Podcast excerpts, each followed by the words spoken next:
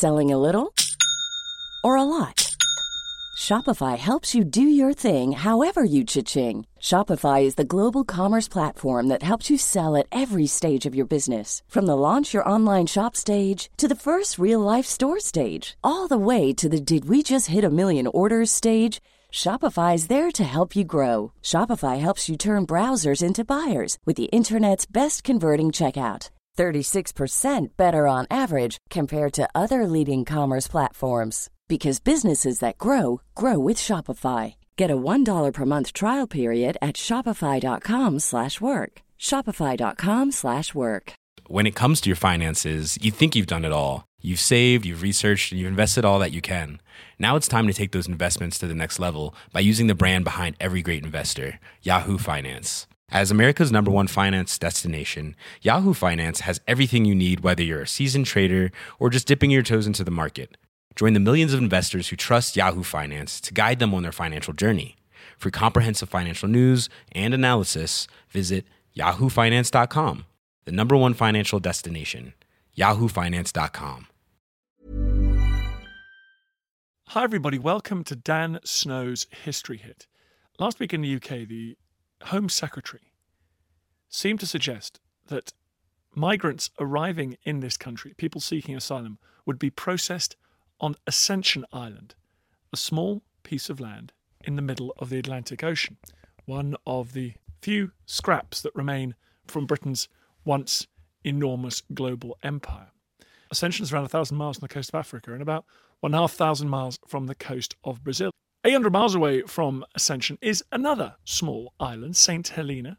It measures about 10 miles by 5. It is also a remnant of the British Empire. But the Home Secretary suggested that either Ascension Isle, Tristan da Cunha, or St. Helena might be used to process these migrants. Well, what's very interesting is St. Helena has been used in the past to process or to house a very different kind of migrant, migrants who were not there through any choice of their own.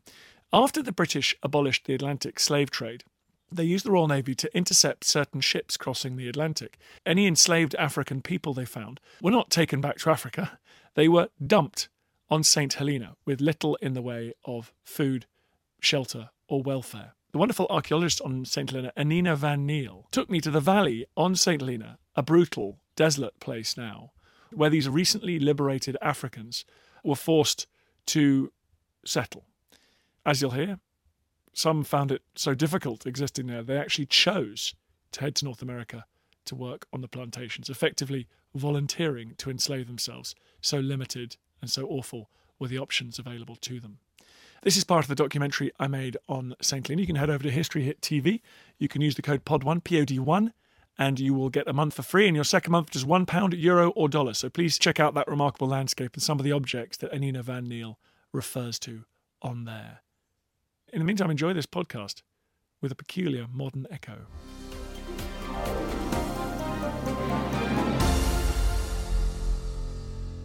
Anita, tell me about this valley. What happened here? So, Rupert's Valley is quite significant if we think about the global story of the transatlantic slave trade. St. Helena is squat in the middle of the South Atlantic and therefore was the perfect ground for British naval vessels that had intercepted the illegal Portuguese slave trade ships for them to free the captured Africans that were on board.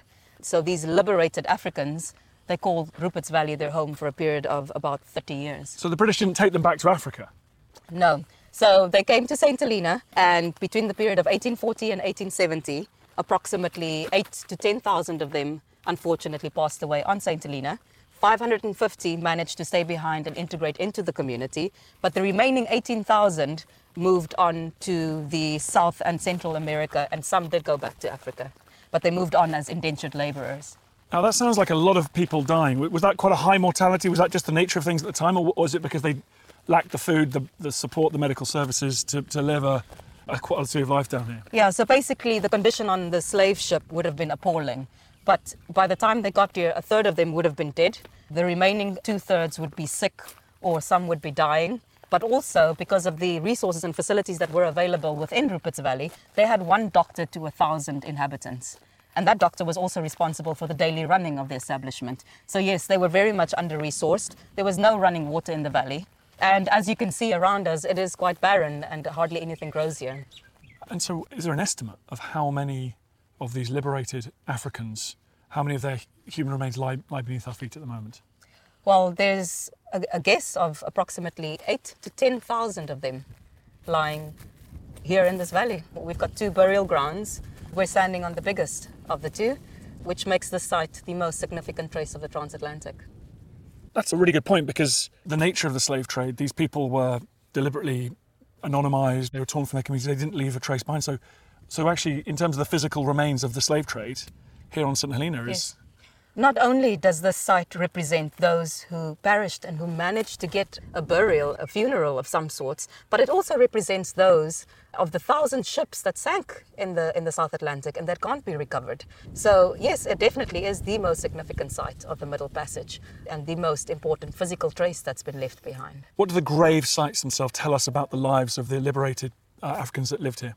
Unfortunately, the grave sites doesn't tell us much about the individuals. It tells us about what was imposed on them during their capture and the little time that they spent here or how they were brought to the island. So the graves were shallow, no coffins. So you can imagine the dire situation of trying to get a body into the ground as fast as possible so that diseases don't spread. And also because you don't have, um, most of the people you have to help you dig a grave is sick or they're dying themselves. So it really does, uh, they were quite condensely buried as well. So limited space, mass numbers, you know, people dying in, in great numbers at a time. So it really does give us an idea of the dire situations that they came into in Rupert's Valley with a lack of resources. I think all too often the Brits can be quite pleased themselves that they were the ones who abolished the slave trade and then took went to great efforts to interdict those slaving ships. But this doesn't feel like much of a liberation. 100% not. That's only a portion of the story. We have a way of telling history that makes us look good. We are much more complex than that. And this story shows exactly how complex that was. I mean, the 18,000 that were moved on as indentured labor, can you really say that choice was given to them or were they forced to leave yet again? So those 18,000 liberated Africans were pressed into service here, and, and many of them were transported to the New World to basically work on plantations in, is that slavery in all but name?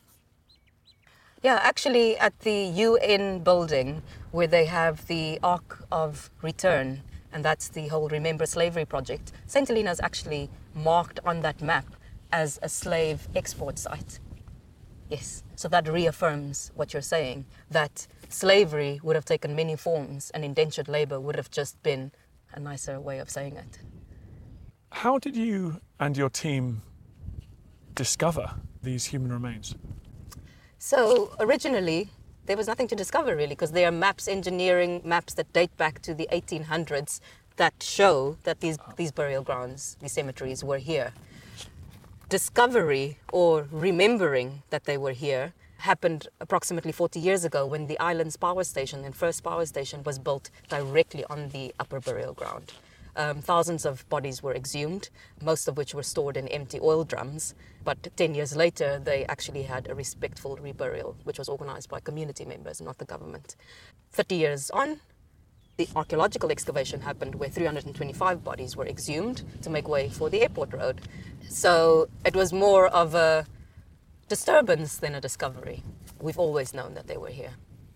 I mean, were you surprised at the time by the, you know, the scale, the concentration of, of these remains? So I wasn't actually here in 2008 when the archaeological excavation took place. My surprise was more regarding the disconnect between the community and this very sacred site.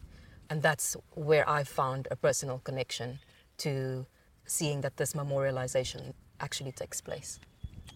Talk to me about what we might have seen in this valley from the 1840s onwards. Did they have physical shelter?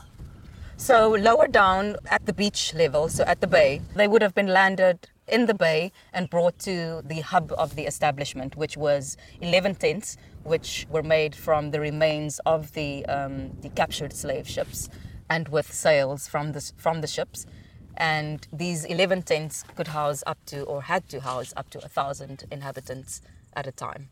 That was the, at the highest peak of the illegal slave trade. They also had a slave hospital, so where um, all these people would have been treated, and they had a garden They had a garden where they could produce and feed themselves. The garden walls are actually still visible further down in the valley, as well as the slave hospital, which is currently being used as a fisheries building.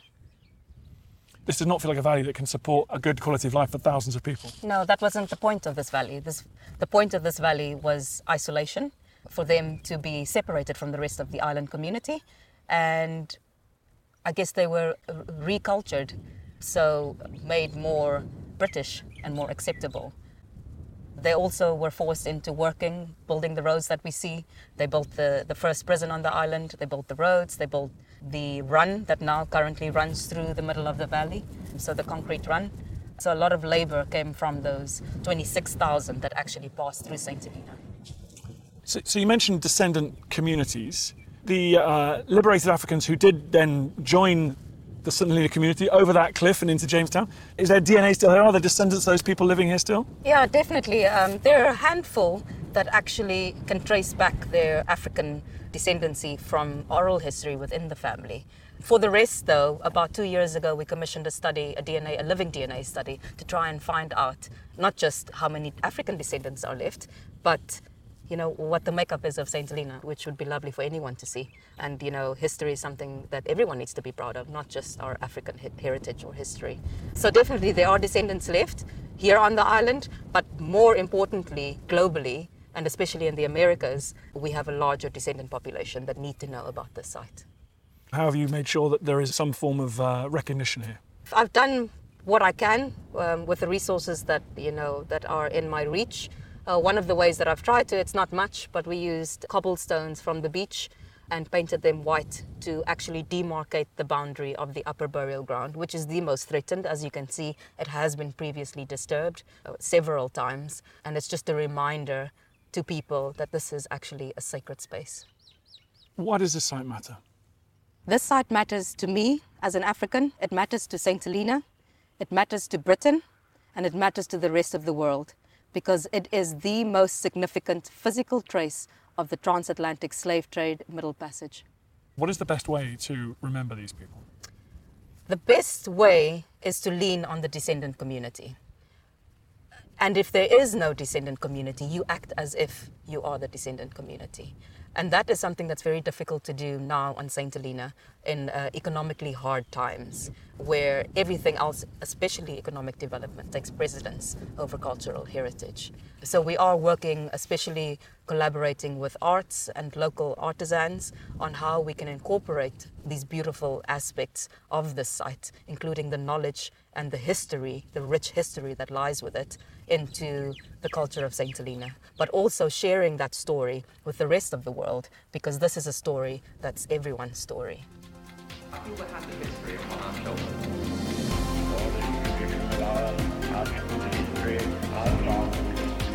the history of our country, all Hi everyone, it's me, Dan Snow. Just a quick request. It's so annoying and I hate it when other podcasts do this, but now I'm doing it and I hate myself. Please, please go onto iTunes, wherever you get your podcasts, and give us a five star rating and a review. It, really helps, basically boosts up the chart, which is good. And then more people listen, which is nice. So if you could do that, I'd be very grateful. I understand if you don't subscribe to my TV channel. I understand if you don't buy my calendar, but this is free. Come on, do me a favor. Thanks. Hi, I'm Daniel, founder of Pretty Litter. Did you know cats tend to hide symptoms of sickness and pain? I learned this the hard way after losing my cat, Gingy. So I created Pretty Litter, a health monitoring litter that helps detect early signs of illness by changing colors, saving you money and potentially your cat's life. Pretty Litter is veterinarian developed, and it's the easiest way to keep tabs on your fur baby's health right at home. Go to prettylitter.com and use code ACAST for 20% off your first order and a free cat toy. Terms and conditions apply. See site for details when it comes to your finances, you think you've done it all. You've saved, you've researched, and you've invested all that you can. Now it's time to take those investments to the next level by using the brand behind every great investor, Yahoo Finance. As America's number one finance destination, Yahoo Finance has everything you need, whether you're a seasoned trader or just dipping your toes into the market. Join the millions of investors who trust Yahoo Finance to guide them on their financial journey. For comprehensive financial news and analysis, visit yahoofinance.com the number one financial destination, yahoofinance.com. Thank you for listening to this episode of Dan Snow's History Hit. Please follow this show wherever you get your podcasts. It really helps us, and you'll be doing us a big favour. Don't forget, you can also listen to all of these podcasts ad free and watch hundreds of TV documentaries when you subscribe at historyhit.com slash subscribe. As a special gift, you can also get your first three months for just £1 a month when you use code Dan Snow at checkout.